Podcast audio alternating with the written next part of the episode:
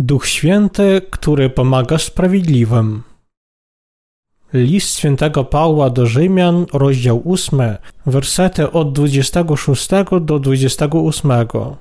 Ale też i Duch dopomaga naszej słabości, bowiem nie wiemy tego, o co się mamy pomodlić, jak należy, a sam Duch wstawia się za nami niewypowiedzianymi wzdychaniami.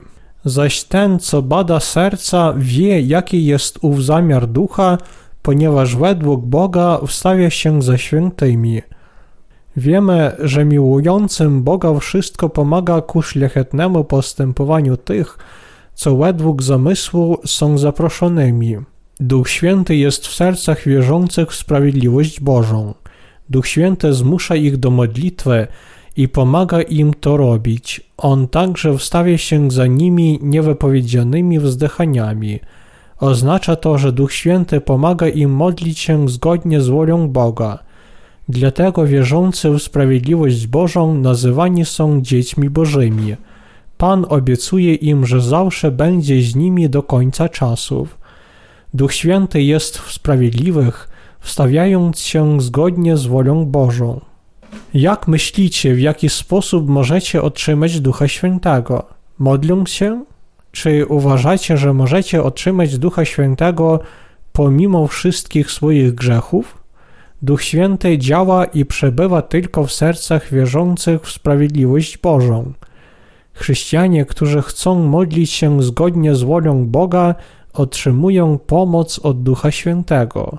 Uczą się i rozumieją, o co powinni się modlić.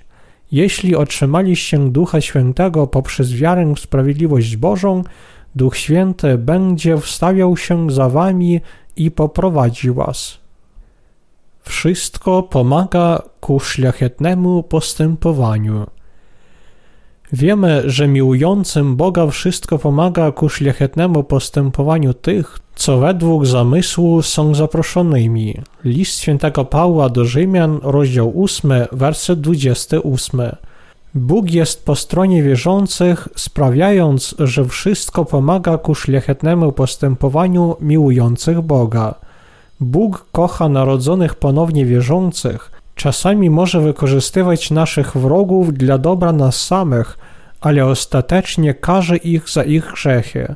Każdy nasz wróg zniknie w ten sposób w jego wiecznej karze, ponieważ wszystko, na co Bóg pozwala, służy tylko dobru wierzących.